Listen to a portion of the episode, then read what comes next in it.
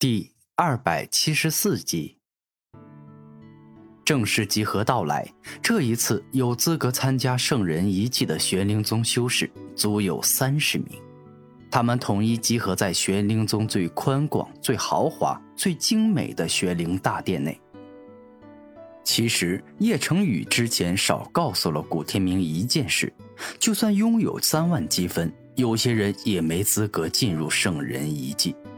因为四大宗门有一个约定，每一个宗门进入圣人遗迹的名额都只有三十个，能有资格进去的，强大的实力、优秀的天赋与三万积分缺一不可。各位玄灵宗的青年才俊，大家好！我叶成宇感到很荣幸，因为这次是由我带队带领大家前往圣人遗迹。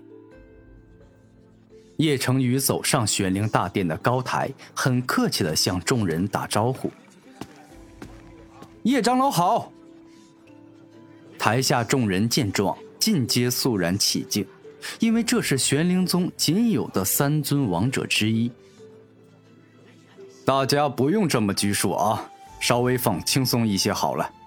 平时修炼已经够苦，而今我若讲个话，大家都身体紧绷。不敢有一丝松懈，那完全没有必要。毕竟，我接下来要讲的事情，其实大家早就知道了。而一旦进入圣人遗迹，那就是没有法律法规的事情，一切都要靠自己。叶成宇先是这般一说，而后又继续说道：“不过话虽如此，我还是要啰嗦几句。第一。”进入圣人遗迹后，大家最好抱团取暖，同一宗门的人一起行动，总好过当独行侠。第二，发现宝物后，若是恰巧遭遇强敌打不过，那么你们该跑还是得要跑，毕竟四大宗门里没有一个没杀过人的武者。古佛寺里的和尚也是一样，和尚破戒自古以来多的是。第三。千万不要心慈手软，别人要杀你，你若还放过他，就是自寻死路，自我恩将仇报。叶成宇说出一条又一条善意之言，虽然他看起来不严肃，也让大家不要拘束，但所说的话却是犹如一壶开水浇在人头上，让人不得不郑重对待。叶成宇话刚讲完，一个身穿黄衣战衣的男子大步走上了大殿的高台。他气宇轩昂，威风八面，既拥有魁梧而挺拔的身材，又拥有坚毅而俊美的脸庞。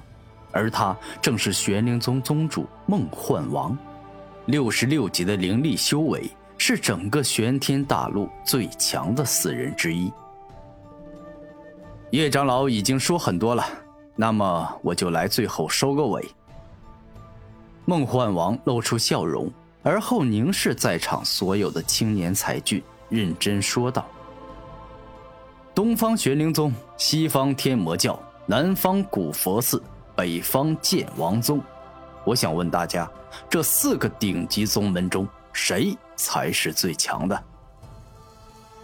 玄灵宗，玄灵宗，玄灵宗。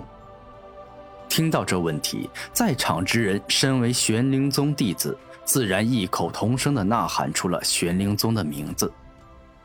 好，很好，非常好。梦幻王连续说了三个好字，而后梦幻王轻轻伸手指向在场所有的青年才俊道：“一个宗门能够长盛不衰，最重要的就是人才与自信。”在座各位毫无疑问是人才，那么只要你们对自己有足够的自信，未来就无可限量。谢宗主吉言，我等弟子既入了玄灵宗，接受玄灵宗的栽培与厚爱，而今后有出息，自然该回报宗门。凌晨身为大师兄，代替所有弟子开口了：“说得好啊，不愧是我玄灵宗青年辈的最强者，下任宗主的不二人选。”大师兄，你真是长得又帅，实力又强，还很有责任心。二师姐孟如花作为凌晨的忠实迷妹，自幼到现在从未改变。如花，你话也不能说的太死。我玄灵宗一向信奉能者上、平者让、庸者下的适者生存法则，所以大家都是有机会做玄灵宗下任宗主的。只要大家足够努力、足够优秀，我一定会给你们更好的待遇。梦幻王带着微笑看向在场所有人，说道：“宗主说的太对了，能者上，平者让，庸者下。弱肉强食，物竞天择，这个世界就是这样。只要你们能超过我徒儿。”玄灵宗下任宗主之位，你们尽管拿去。这一刻，一个拄拐的老者缓缓走了过来。他须发皆白，一张脸饱经风霜，满是皱纹，双眼已经深深的陷了下去，嘴里的牙枯黄，手上五指粗糙，一身血气衰败。虽然他玄机子是王者，但看上去完全没有王者的霸气与力量。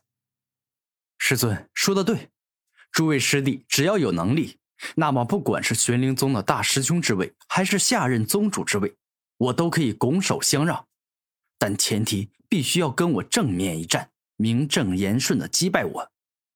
凌晨肯定说道：“大长老既然来了，那么就说两句吧。”有什么话想要对在场的人说，就尽管说好了。”梦幻王客气的说道。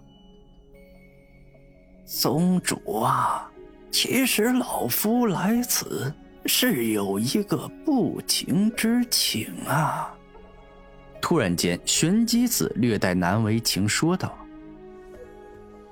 大长老这一生都在为我玄灵宗奉献，立下了太多太多的汗马功劳。”只要大长老开口，只要我能做到，我一定会成全。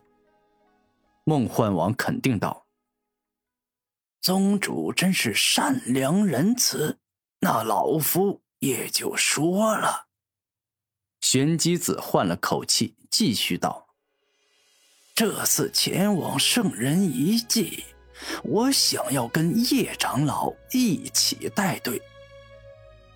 这，大长老。”前往圣人遗迹，四大宗门都有约定，每一宗都只能够由一个王者带队。若是派两个王者前去，恐怕会引起误会，破坏之前立下的协议啊！梦幻王瞬间表情改变，露出难办之色。这，那要不换一下吧？由我带队前往，也是一样的。玄机子渐渐道出来此地的真正目的。这样有些不太好吧？早就很久之前，叶长老就跟我提带队之事，言语间满是想要为玄灵宗做出贡献，而我也已经答应他了。梦幻王露出些许严肃的表情。听到此刻，叶成宇微微皱眉，内心想到：果然没那么简单。我的预感没错，当玄机子出现的时候，我就要被坑了。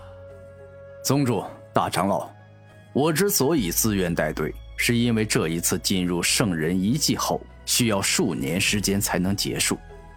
宗主乃玄灵宗之主，留守圣人遗迹这种事，岂可让您做？